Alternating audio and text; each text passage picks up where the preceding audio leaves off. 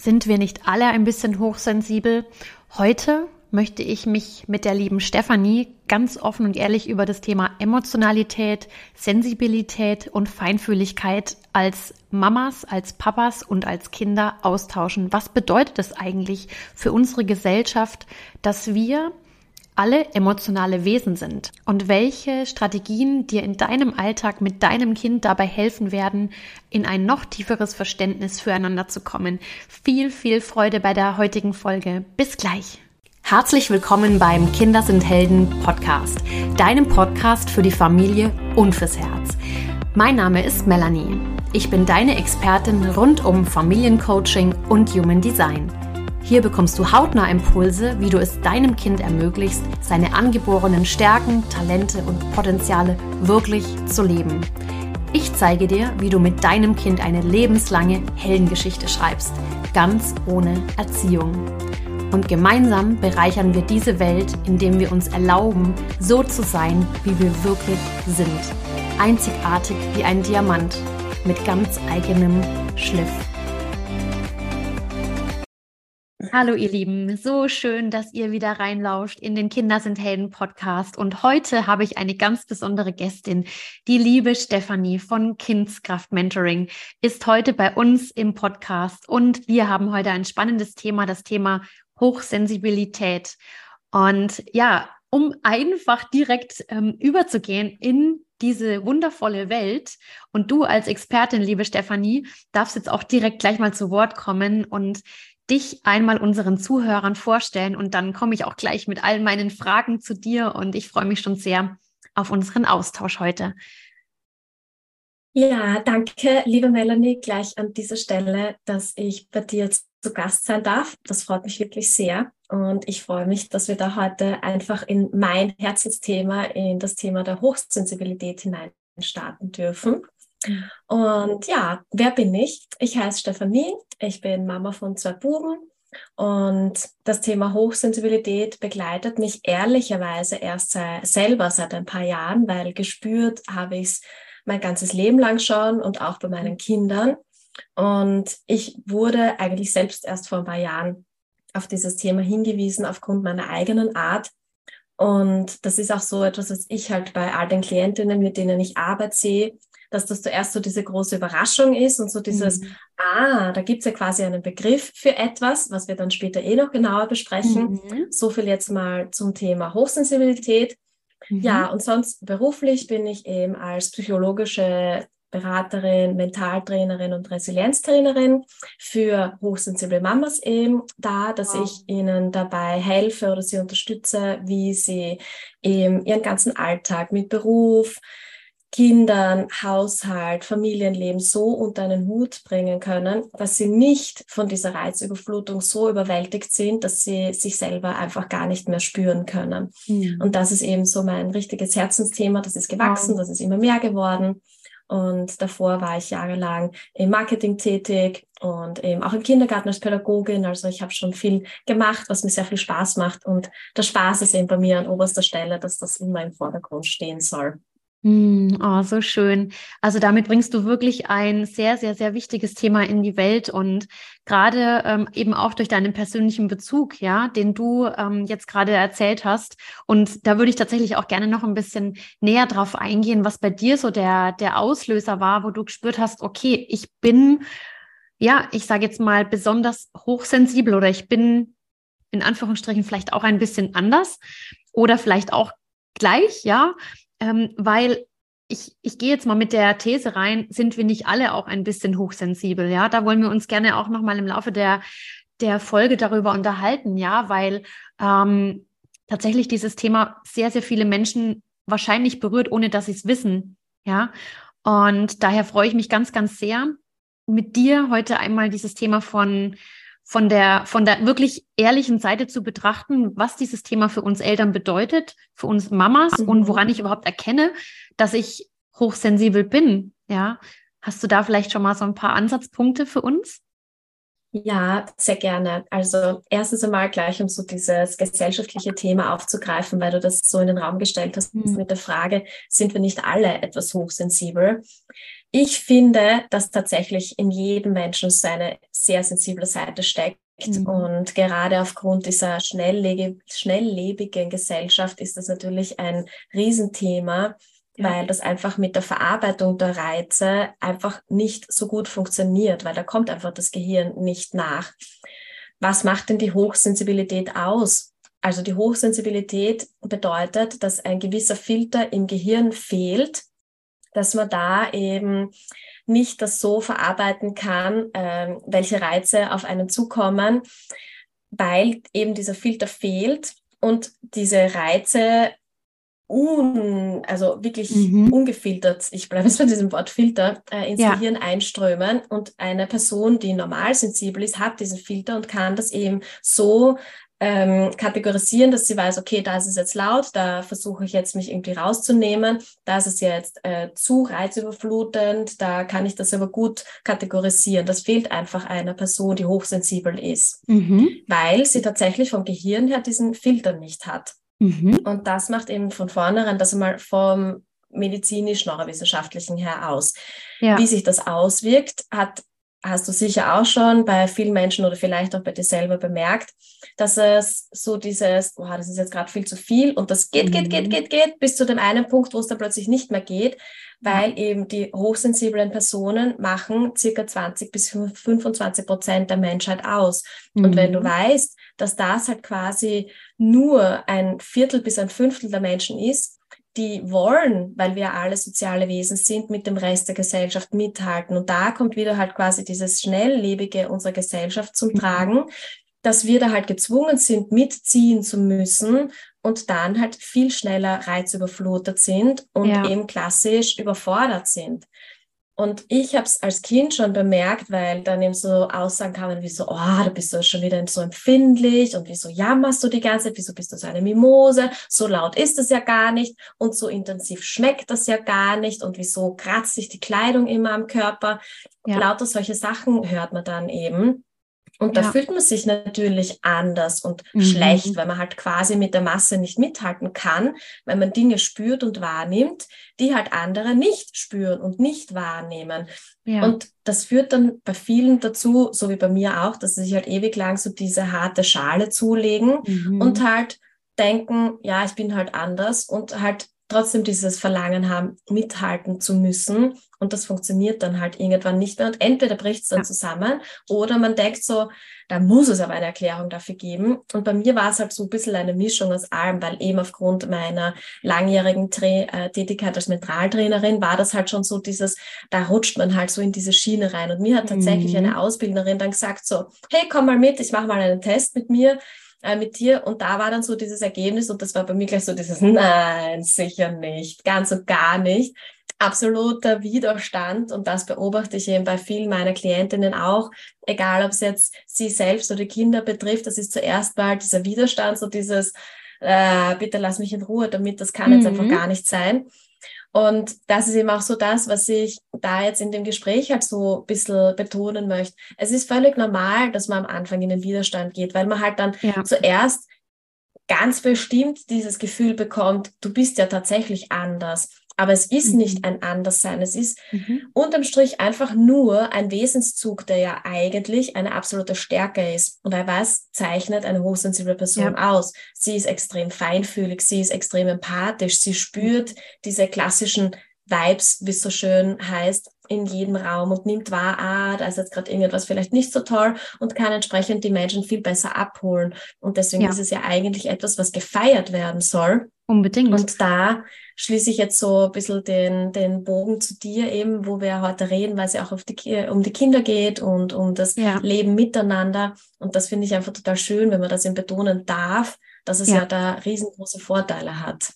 Total. Und du hast jetzt eigentlich schon super gut zusammengefasst, worauf ich auch eben hinaus wollte, nämlich das Thema erstmal, woran erkenne ich denn ähm, eben die Hochsensibilität und was ist denn auch die Superpower dahinter, ne?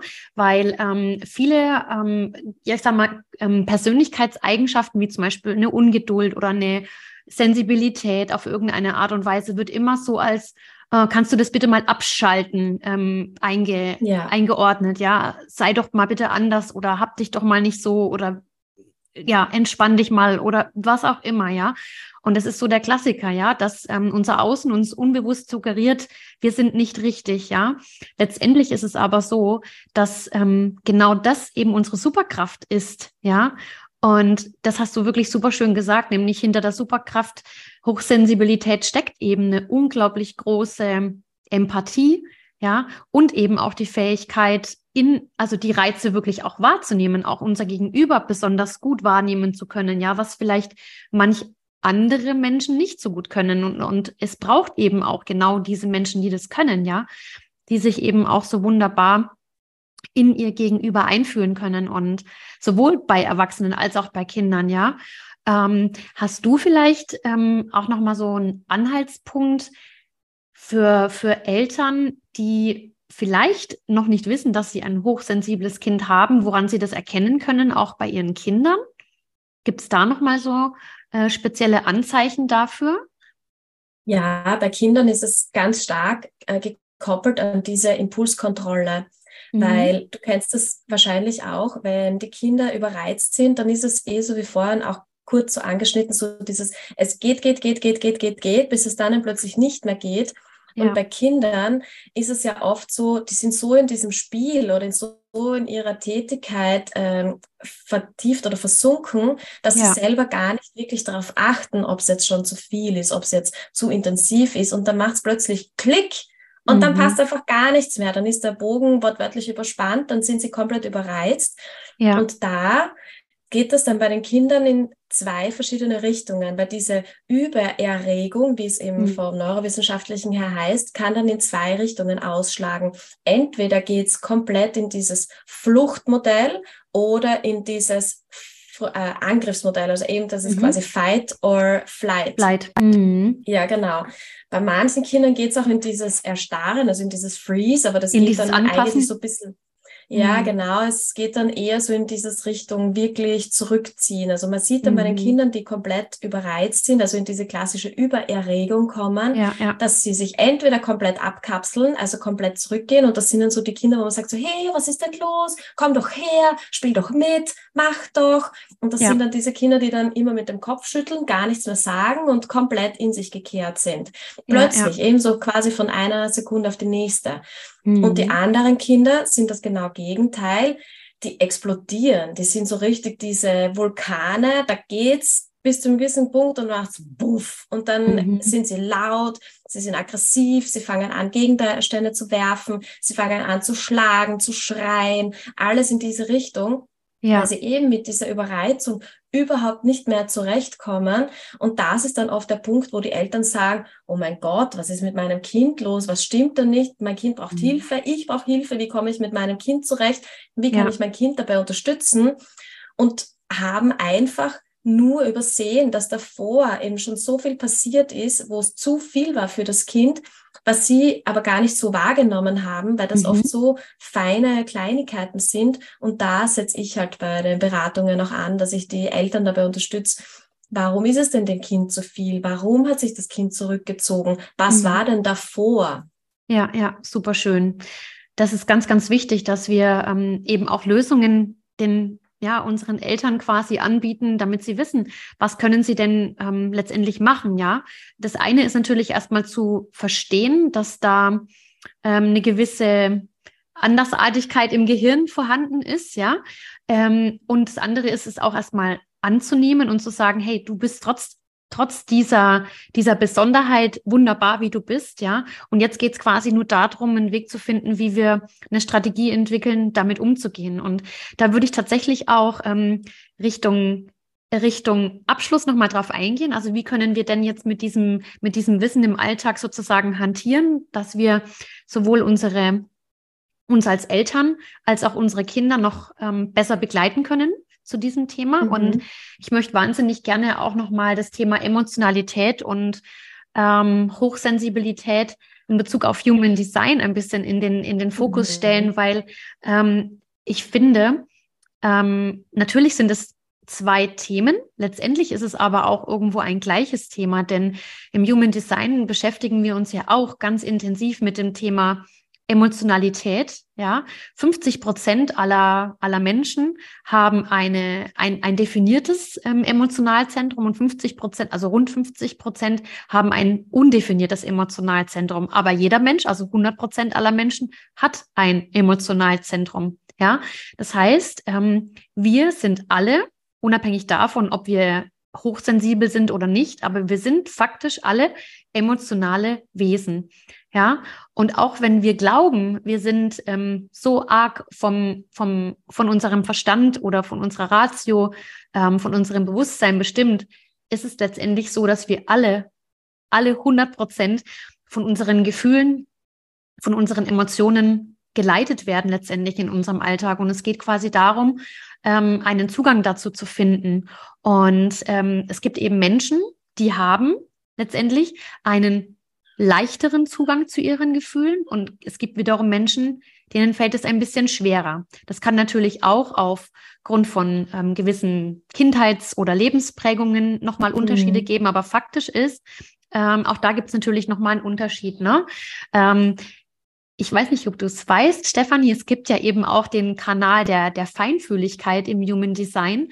Und es wäre eben auch nochmal super, super spannend ähm, im Hinblick darauf Menschen, ähm, die bei denen wirklich eine Hochsensibilität sozusagen klar diagnostiziert wurde, ob mhm. das nicht auch nochmal ein, ein Hinweis aus dem Human Design darauf geben kann, ja, weil ähm, tatsächlich Menschen mit dem Kanal der Feinfühligkeit wirklich besonders feinfühlig sind, ja, oder auch ähm, Menschen mit einem offenen äh, Milzzentrum, oft Menschen sind, die sich unwahrscheinlich gut in die Bedürfnisse ihres Gegenübers einfühlen können, ja, auch intuitiv ähm, spüren, ja, wie es einem anderen, wie, es dem Gegenüber geht, ja, können es quasi gar nicht verhindern. Die nehmen quasi wirklich von außen unglaublich viele Reize wahr, was, ähm, was, was die intuitive und emotionale Ebene betrifft, ne? Und das finde ich, ja. Mhm. Das ja. finde ich unglaublich spannend, dass mhm. du das sagst. Weil mhm. wenn ich jetzt einfach einmal nur, äh, ich kenne mich mit Human Design nicht so gut aus, nur in der Basis. Mhm. Das heißt, den mhm. Kanal der Feinfühligkeit kannte ich bisher nicht. Mhm. Äh, mit den Zentren kenne ich mich nur ein bisschen aus. Und da finde ich zum Beispiel, wenn ich jetzt mich und meine Buben hernehme, mhm. finde ich das ganz spannend, weil ich und mein jüngerer Sohn, wir sind ja beide sehr stark hochsensibel. Ja, und wir ja. haben beide tatsächlich dieses offene Milzzentrum. Mhm. Und mein älterer Sohn, der ist zwar auch sehr sensibel und grundsätzlich hat er auch gelernt, so ein bisschen feinfühliger zu sein. Der ist auf einer anderen Ebene sehr feinfühlig, aber ja. der hat zum Beispiel ein definiertes Milzzentrum. Mhm. Und gleichzeitig haben wir alle drei ein definiertes Emotionszentrum, mhm. was natürlich dann auch zu Hause wieder sehr, sehr spannend ist, wenn ja. da mal bei einem die Emotionen hochkochen, dass mhm. wir das jetzt nicht unbedingt spiegeln und mhm. uns gleichzeitig denken so, was ist da jetzt gerade los? Es ist ja, ja gerade gar nichts so quasi. Richtig. Und ja. das hilft natürlich dann mir und meinem Jüngeren, uns da eher rein zu versetzen. Und mein älterer Sohn, der steht dann oft wirklich so daneben und denkt sich jetzt, holla die Waldfee, mhm. ich gehe mal lieber. Ja, ja, das ist total das, das interessant. Ist, ja. Und da passen diese beiden, ich nenne es jetzt mal Wissenschaften oder diese beiden Thematiken so wunderbar übereinander und die erklären sich dann mhm. eben auch wiederum so individuell nochmal im Detail. Und dafür liebe ich das, dass wir uns wirklich ähm, auf die Wesensnatur unseres Gegenübers wirklich einlassen und schauen, wie ist denn ähm, unser Kind, wie sind wir selbst als Mama, als Papa gestrickt, wo gibt's auch ähm, tatsächlich Unterschiede in den Geschwistern zum Beispiel, ja. Mhm. Und ähm, da auch wieder zu verstehen, wie reagiert der eine und wie reagiert der andere auf bestimmte Umstände, ja. Und das ist einfach so ein großes Geschenk, ja, wenn wir dieses Wissen in unseren Alltag integrieren, um herauszufinden, ja, was braucht eben unser Gegenüber, weil dann können wir entsprechend darauf, ähm, ja, reagieren und dem Gegenüber helfen, mhm. damit umzugehen letztendlich, ja. Und das ist ja auch das, was uns Eltern letztendlich auch ähm, jetzt in dieser Generation als Geschenk mitgegeben wurde, dass wir dieses Bewusstsein Schritt für Schritt haben und dass wir ähm, als die Eltern vorausgehen können, die es jetzt bewusster angehen, den Umgang mit Gefühlen. Ich weiß nicht, wie es bei ja. dir war, ähm, Stefanie, aber ich kann tatsächlich von meiner Familie behaupten, ähm, dass meine, meine Eltern das nicht gut im Sinne von, also konnten mir nicht so gut die Gefühle spiegeln, die ich, ähm, die ich gehabt habe, ja. Und nicht, weil, weil sie es nicht wollten, aber weil sie einfach dieses Wissen vielleicht nicht hatten in dem Sinn, ja. Und genau, wie war das bei dir im Umgang mit der Sensibilität? unterschiedlich. Ich muss sagen, mhm. dass da meine Eltern auch, sie kannten es nicht unter diesem Begriff. Ich weiß mhm. allerdings sehr wohl, dass mich meine Eltern als sehr jähzornig bezeichnet haben als Kind. Und das mhm. ist ja genau das, wo sich da quasi der Kreis schließt zu dem, ja. was ich vorhin gesagt habe mit dieser Übererregung. Mhm. Und ich kann mich noch sehr gut daran erinnern, ich dürfte irgendwo so um die vier, fünf Jahre alt gewesen sein und wir haben Mensch ärgere dich nicht gespielt. Und ich mhm. habe einen drei Jahre jüngeren Bruder. Mhm. Der ist so diese Ruhe in Person, auch jetzt als Erwachsener noch, wo ich so halt teilweise so ein bisschen herumschwimme emotional. Ja, ja. Ich müsste mal von ihm so dieses Human Design Chart anschauen, wie das Auf bei jeden ihm Fall. ist.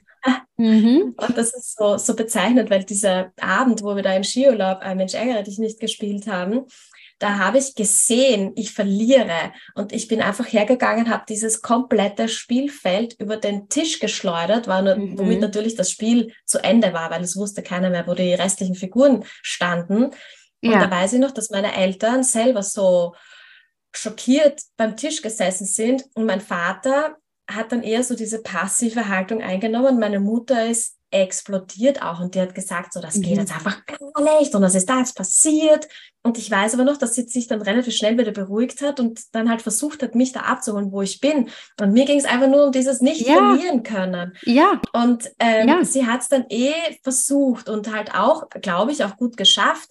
Aber ich merke natürlich schon, solche, solche Ereignisse, die prägen sich ein und das ist eines ja. der wenigen, dass ich halt noch weiß. Wenn du mhm. aber so quasi mit diesem Stempel, ah, du bist das jezornige Kind halt groß wirst, dann, dann macht das natürlich was mit dir. Natürlich. Und, na, jetzt unter dem Deckmantel Hochsensibilität kann ich das anders wahrnehmen und rede auch mit meinen Eltern offen drüber, die halt eh sich sehr bemüht haben, so wie du sagst, sie haben sich halt ja, bemüht. Ja, natürlich. wenn sie das halt nicht wissen, ist es natürlich schwierig, dass du dann halt entsprechend auch darauf reagierst. Und ich bin ihnen sehr, sehr Richtig. dankbar, dass sie meine Jezorn-Attacken da ausgehalten und mhm. ähm, zugelassen haben, weil wer weiß, mhm. was passiert wäre, wenn sie das immer versucht hätten, im Keim zu ersticken. Ja, total. Und das sind wir wieder genau bei dem Thema, ne, mit den Gefühlen sozusagen, ähm, dass wir die Gefühle wirklich durch uns durchfließen lassen und dass alle Gefühle, ähm, egal ob wir jetzt emotional definiert sind oder offen sind oder hochsensibel sind oder nicht, aber letztendlich ist es für uns ähm, jetzt auch in dieser Generation umso wichtiger, dass wir genau das auflösen, ja, dass wir unsere Gefühle wirklich annehmen und dass wir sie da sein lassen, ja. Und ja. gerade eben bei Menschen, die eben besonders sensibel, feinfühlig und hochsensibel sind, umso mehr, ja ähm, weil in dem Moment, wo sich, wo sich diese, diese starke Kraft dieser Emotion ja nicht ausdrücken kann, würde sie sich eins zu eins im Körper eindrücken. Du kennst bestimmt auch diesen, diesen, ähm, diesen Spruch, alles, was sich nicht ausdrückt, drückt sich ein. Drückt sich ein. Mhm. Und das finde ich so wichtig. Ja, ja. Und bei Gefühlen ist es tatsächlich genau so. Das ist ja eine Emotion, ist eine Bewegung im Körper und die will raus. Ja, die will einfach nur mhm. raus. Ja, und egal, ob wir, ob diese, diese Emotion jetzt ein, eine positive Emotion ist im Sinne von äh, Freude und ja, Mut und, und allem oder eben auch Traurigkeit, Enttäuschung, Ärger oder was auch immer. Und das darf gefühlt werden. Und das ist so eine der wichtigsten Messages, die, die ich unbedingt mitgeben möchte, ähm, dass wir es uns erlauben, auch als Eltern, unsere Emotionen fließen zu lassen, genau wie unseren Kindern, ja, dass wir es erlauben, dass unsere Emotionen fließen dürfen und sie nicht unterdrücken, sondern wirklich da sein zu lassen und dass jedes Gefühl anerkannt werden darf. Mhm. Ja, absolut. Das finde ich so da finde ich, da gebe ich dir absolut recht. Und das ist, finde ich ja auch so ein bisschen das, ich will jetzt nicht sagen Problem, aber so diese Herausforderung in unserer Gesellschaft, mhm. dass alle Gefühle kategorisiert werden in gut und schlecht. Wer sagt denn, dass jetzt gerade, ich sage jetzt irgendwas, Angst ein schlechtes Gefühl ist, weil diese ja. Angst signalisiert uns ja gerade etwas, die will uns mhm. ja vor etwas beschützen. Die ist ja nicht einfach nur da, weil sie jetzt schlecht ist, sondern weil sie uns etwas zeigen möchte. Mhm. Und da glaube ich, dass man bei Kindern schon ganz früh damit beginnen kann, und das versuche ich auch bei meinen Kindern oder auch in den Beratungen eben, dass ich das Gefühl mitgebe, so, so wie du es jetzt eben gerade so schön gesagt hast, mhm. alle Gefühle dürfen sein und nicht dieses Labeling, nicht dieses Kategorisieren. Ja. Das ist so individuell. Und man hat es ja in so vielen Situationen, dass viele Gefühle gerade gleichzeitig da sind, weil du kennst das sicher auch von dir ja. und von der Familie. Ja. Da hast du in einem Moment hast du die widersprüchlichsten Gefühle. Du lachst und bist gleichzeitig traurig. Du weinst ja. und bist gleichzeitig total glücklich. Und mhm. wie soll ich das da dann? Da, da brauche ich keine Kategorisierung. Da brauche ich jetzt Richtig. nicht so, ich bin jetzt glücklich und traurig gleichzeitig. Das ist ganz mhm. egal. Es geht einfach nur darum, Richtig. dass ich gefühlt werden darf. Total. Und ich ähm, würde auch sagen, wir können auch direkt die Bewertung auch noch mit rauslassen. Wir sollten, also es gibt auch keine, sollte auch keine Bewertung ja. gegenüber den Gefühlen geben. Na, also jedes Gefühl ist richtig und jedes Gefühl darf sein. Und ähm, was würdest du sagen mh, hm, in Bezug auf, in Hinblick darauf, dass wir äh, lernen dürfen, diese Gefühle auch halten zu dürfen. Ich würde auch sagen, wirklich halten und nicht auszuhalten. Also wir müssen Gefühle nicht mhm. aushalten. Ja, es geht überhaupt gar nicht darum, dass wir ein Gefühl ähm, aushalten, sondern es geht darum, dass wir es annehmen, anerkennen. Ja, dass wir es nicht wegmachen, dass wir es da sein lassen, weil in dem Moment, wo wir es, wo wir es wie eine Welle hochkommen lassen mhm. und ähm, es, es wirklich an den, an den Höhepunkt kommt, dieses Gefühl, und es einmal wirklich, wirklich da sein darf, entspannt sich ja wieder, ne? Oder wie ist es Stimmt, bei dir? Also, was würdest du aus deiner Erfahrung heraus teilen wollen? Das mhm. hast du jetzt wirklich gerade mit dieser Welle, hast du es wunderschön beschrieben, weil das ist genau das, worauf es hinausläuft. Es haben einfach, es ist alles ein Auf Beispiel der Herzschlag, weil der Herzschlag geht auch immer rauf und runter, rauf und runter. Wäre mhm. das eine gerade Linie, dann wären wir tot. Jetzt ja. ganz extrem ausgedrückt, aber es ist ja, so. Es und ist ich so. finde, das hast du mit der Welle gerade wunderschön gesagt, dass die Gefühle mhm. einfach gehalten werden dürfen. Und so wie du ihm sagst, das muss nicht ausgehalten werden, sondern das darf gefühlt und angenommen werden. Und das ist aber wirklich für viele die Herausforderung, weil eben dadurch, dass eben, so wie du es vorhin auch so toll gesagt hast, sofort diese Bewertung da ist, so dieses, uh, das ist jetzt schlecht, das muss jetzt weg, geben sich die Menschen gar nicht mehr diese, mh, mm, diese Kraft, das zu fühlen und was ich noch viel, viel mhm. mehr beobachte, ist, dass sie sich nicht die Zeit dafür nehmen. Weil mhm. wenn ich mhm. jetzt wirklich traurig bin und wenn ich jetzt wirklich sage, das ärgert mich gerade total, dann dauert das einfach ein paar Minuten oder vielleicht ein paar ja. Stunden, vielleicht auch ein paar Tage. Ja. Dieses Gefühl da ist. Und mhm. dann darf das mal da sein. Und da hilft zum Beispiel gerade in der Arbeit mit Kindern oder auch mhm. mit den, den, Müttern, mit denen ich arbeite, hilft es da ganz, ganz toll, dass ich äh, diese Gefühle raushole aus dem Körper. Und ja. da finde ich diese Formulierungen so, ich bin traurig, gar mhm. nicht so mhm. förderlich wie ich fühle mich traurig. Weil wenn ich mhm. sage, ich fühle mich traurig, mhm. dann kann ich mich automatisch davon zumindest auf die Weise distanzieren, dass ich sage, das Gefühl darf da sein, aber mhm. ich bin nicht dieses Gefühl. Und ja, ich habe ja. dadurch diese Kraft und die Möglichkeit zu sagen, ah, jetzt fühle ich mich gerade traurig und gleichzeitig fühle ich mich aber stark. Das heißt, mhm. ich kann hergehen und sagen, ich fühle mich gerade traurig und ich fühle mich stark, dass ich mhm. diese Traurigkeit annehmen und fühlen darf. Und dadurch ja. bekommst du automatisch eine Leichtigkeit, dass alle Gefühle da sein dürfen. Ja. Und wenn du das auch so rausholst, es geht mit Kindern, geht das großartig, dass ich sage, wie schaut dieses Gefühl aus? Wo im Körper fühlst du dieses Gefühl? Welche mhm. Form, Farbe, Konsistenz hat dieses Gefühl, hat seine Art von Gestalt? Und dann sehen die Kinder wirklich so vor sich so diesen roten Feuerball, ich sage jetzt auch mhm. irgendetwas. Und dann, wenn ich sage, okay, dann stell dir mal vor, du hältst vor dir die Hände und dann hol mal dieses Gefühl in deine Hände. Und dann siehst du richtig, wie sie sich anstrengen und dann dieses Gefühl rausholen und dann halten sie es vor sich mhm. in der mhm. Hand und dann ist diese erste große Erleichterung da, so dieses Puh, dieses Gefühl ist jetzt gar nicht mehr in meinem Körper, sondern ich habe es vor mir mhm. und dann gehen diese Kinder oder auch die Erwachsenen tatsächlich in den Austausch mit dem Gefühl und fragen so, warum bist du da, was willst du mir sagen, was, was soll ich tun, was soll ich nicht tun und ja. dann kommt oft ein ganz anderes Gefühl mit ins Spiel, weil dann war da ursprünglich diese Angst, und eigentlich ist es nur die Unsicherheit. Oder ja, da war diese Wut und eigentlich war es die Eifersucht. Und mhm. das ist so toll, dann über diese Gespräche herauszufinden, was eigentlich wirklich dahinter steckt. Und da sind wir wieder bei dem, ja. was du vorhin gemeint hast, mit raus aus der Bewertung hin ja. zu diesem, was steckt wirklich dahinter, weil diese wahren Bedürfnisse sind ja oft extrem tief vergraben und versteckt. Total. Das finde ich jetzt auch nochmal einen schönen Ansatzpunkt, Stefanie, den du an, äh, ansprichst. Tatsächlich ist es eben so, ich liebe dieses Eisbergmodell, ja, weil mhm. an der mhm. Oberfläche ist es eben so, dass wir immer ein Verhalten erkennen, ja. Wir sehen immer unser Kind flippt gerade aus, ähm, tanzt gerade wild durch die Gegend, lässt sich nicht einfangen, trommelt irgendwo drauf, schmeißt was um die Gegend umher oder, oder, oder. Und letztendlich ist es ja nur die Oberfläche, was wir sehen, aber darunter steckt ja immer, immer die Emotion und darunter steckt immer das Bedürfnis.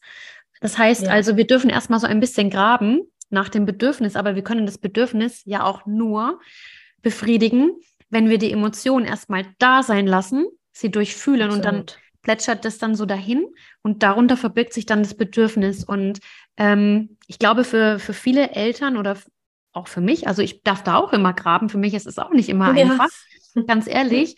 Ähm, ich ich denke mir dann immer nur, okay, was von den drei Bedürfnissen kann es denn sein? Es gibt entweder das Bedürfnis nach, nach Sicherheit, mhm. nach Autonomie, nach Autonomie und Freiheit oder nach Anerkennung und Wertschätzung. Und diese mhm. drei ähm, sind es in der Regel eigentlich immer. Eins von den dreien ist es in der Regel eigentlich immer.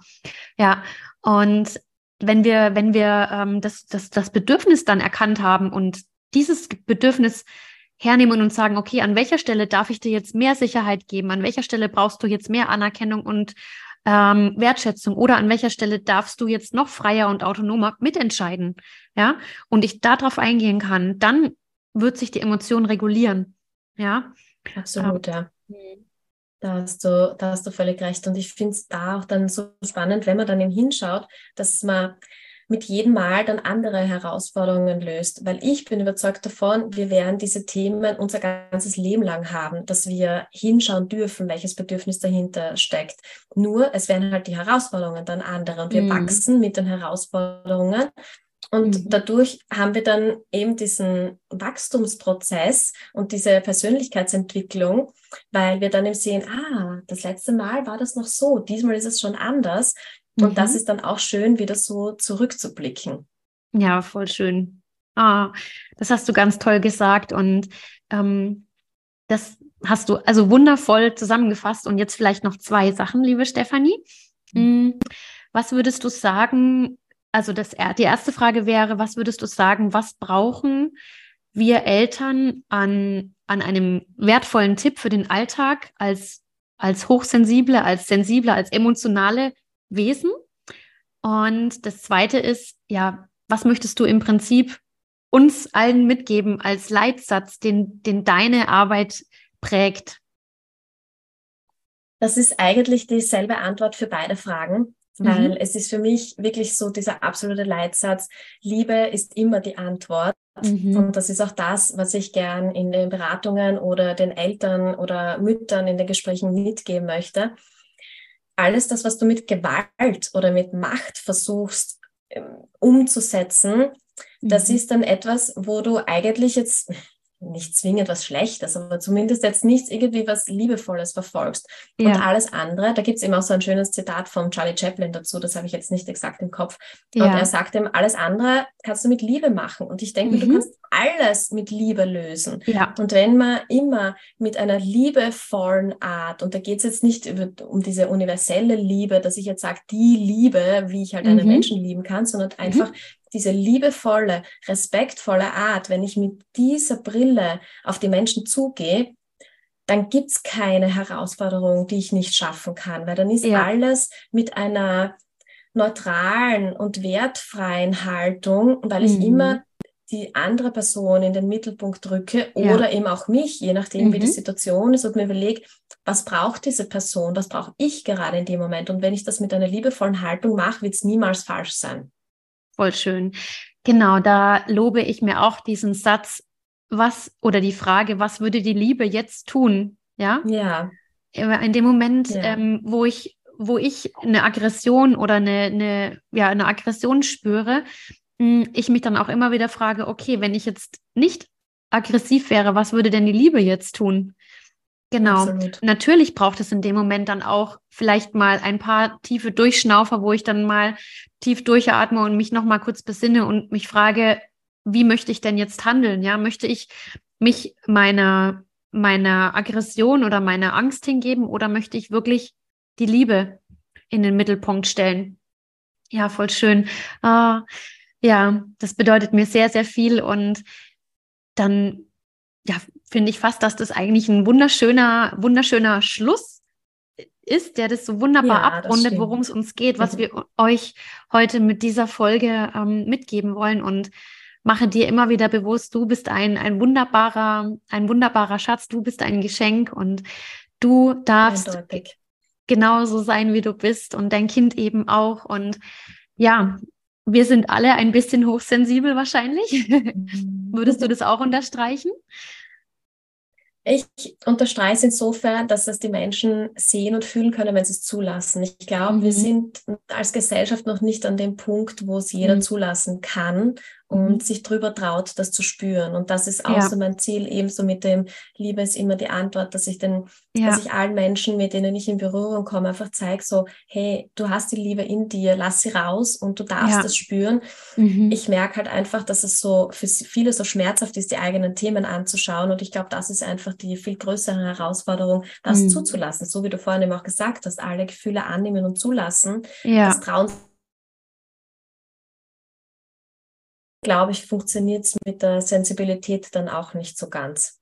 Ja, ja. Und das ist genau der schöne Aufhänger, der uns allen hoffentlich jetzt ähm, die Kraft dafür gibt, dafür loszugehen, dass wir, dass wir gut sind, wie wir sind und dass wir emotional sein dürfen. Und das ist, das ist genau jetzt auch die Zeit dafür da ist, dieses Thema in die Welt zu bringen. Ja. Ja, genau. Mhm. So schön. Vielen, vielen Dank, liebe Stefanie, dass du da warst. Und ich sag danke. Ja, ich freue mich von ganzem Herzen, dass du heute wieder in den Kinder sind Helden Podcast reingelauscht hast. Und wenn dir die Folge gefallen hat, dann melde dich auch von ganzem Herzen bei der lieben Stefanie. Ich verlinke euch natürlich ihre Kontaktdaten in den Show Notes und hinterlasse uns gerne ein paar Sternchen bei Apple Podcasts oder bei Spotify. Und ich freue mich schon auf die nächste Episode mit dir und wünsche euch jetzt natürlich noch einen zauberhaften Familientag. Eure Melli.